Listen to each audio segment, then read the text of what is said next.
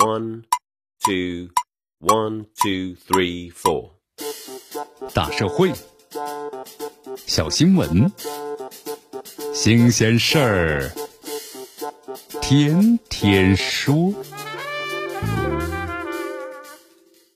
朋友们，你们好，这里是天天说事儿，我是江南。有没有胸啊？让我摸摸。你听听这话。暗访记者呀，正在被面试。一名三十岁左右的男子啊，一边说着，一边企图呢伸手加触碰作为应聘者的记者。你看，这不是段子啊，这是媒体最近报道的一个真实场景，而且只是一个开头，它的背后是一个庞大的情色生意链条。你看，今年以来啊，包括北京、杭州、南京在内的多个地区网友们反映，在这个 boss 直聘上遭遇到了情色招聘。那媒体呢，这个记者就按照这个线索的暗访。那么多家公司涉嫌是情色招聘，他既有专门的为客户物色女子的中介，也有亲自在别墅里面对应聘者动手动脚的老板，甚至呢有公司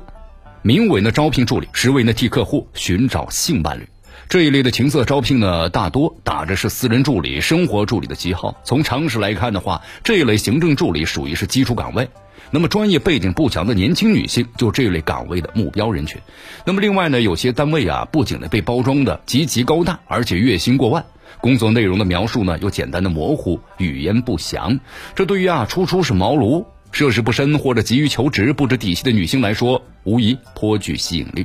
而且一旦有这个年轻女性啊开始打电话去面试，甚至呢真正开始所谓的工作，一场场啊展现人性贪欲和丑恶的戏幕，那么就此拉开了序幕。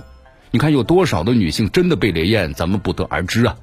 她们是虽然机智的逃脱了有一些，但是可能留下了心理的阴影，还是呢就此就沉沦下去被伤害，甚至上演呢狗血八点档的故事，咱们也不得而知。不过咱们能够确定的是，以招聘之名呢行烈焰之实，对于每一位迫切找工作的年轻姑娘来说，那都是一颗糖衣炮弹。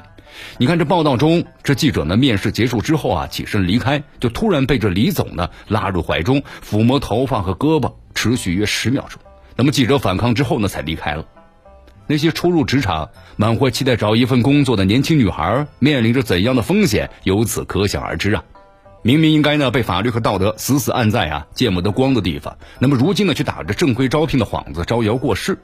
此外，因为打法律的擦边球，这受害者啊只能够独自消化。那么这正是呢这种情色招聘的可怕和可恶之处。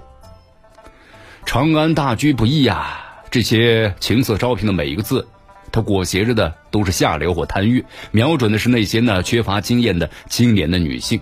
那么对那些呢想清白立身的姑娘而言的话，她们不该啊成为被掮客们烈焰的对象。因此呢，无论是掮客还是存在呢审核漏洞的所谓正规招聘平台，他们的恶呀显然被看到，而且应该呢被打击。对于情色平台啊、涉事平台呢，并非没有这措施。你看，在这个 boss 直聘的安全求职指南中提示，如果在面试中啊遇到了骚扰和攻击，请在保护自身安全的情况之下保留证据，向平台呢举报投诉。而且这个投诉栏目里直接就有色情骚扰的选项。但是现实中呢，不能够仅仅的指望用户发现问题之后啊去举报，平台呢应该主动发现，把监督和管理前置，提前的掐灭风险。你要知道啊，一些风险等用户自己去体验完了再去投诉，可能已经造成了伤害。事实上呢，咱们仔细打量一下啊，类似的情色招聘啊并不鲜见。你看以往的一些社交平台上也出现过情色女友呢、情色直播等等内容。那么说来说去，还是那些违法分子瞅准了招聘平台的便利和漏洞。所以说呀，打击色情招聘，咱们一方面呢要相关的平台直面问题，认真对待；对此类现象，咱们要零容忍，通过呢查漏补缺、升级自身的审核监督系统等手段来规避风险，也维护呢平台的信誉值。咱们另一方面呢，也需要执法和司法机关，咱们主动接收来自于平台的反馈和媒体的报道，对接查处。那么就目前来看的话，在招聘公司的背景还有招聘内容真实性上，相应的审核、甄别和动态的监督显然呢应该建立起来。那么针对当前的乱象，建议平台方的监督的触角啊更有针对性，比如说对女秘书、女助理、私人保姆这样的相对的特殊岗位，可以有更加细致深入的核实。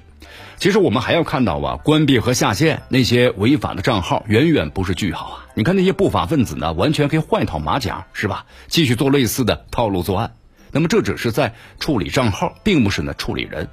所以在平台处理的基础上，警方啊或许呢也可以主动的按图索骥，深入调查这背后的灰色产业链，从源头上呢咱们杜绝类似的事情发生。这招聘平台呀、啊、不能够成为不法分子的招嫖的平台、猎艳的渠道，也只有形成了咱们社会的治理的合力，才能够呢精准的治理，更好的护卫年轻女性的求职安全感。